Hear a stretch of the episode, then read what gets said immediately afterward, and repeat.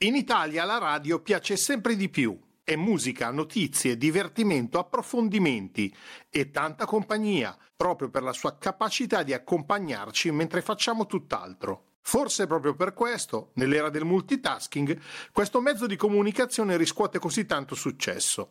Marco Klinger ha intervistato per il format TV Medicina Top, prodotto dall'Ital Press, Ringo, DJ, conduttore radiofonico e televisivo di Virgin Radio Italia. La radio è, ormai fa parte del nostro costume, fa parte della nostra famiglia, oserei dire, quasi quanto un cagnolino, eh, perché mh, la ascoltiamo in macchina, qualcuno adesso poi è cambiata, abbiamo anche le app sul telefonino, però voglio dire la prima cosa che fai quando si viaggia e quando si è un po' liberi, si ascolta un po' di bella musica, no?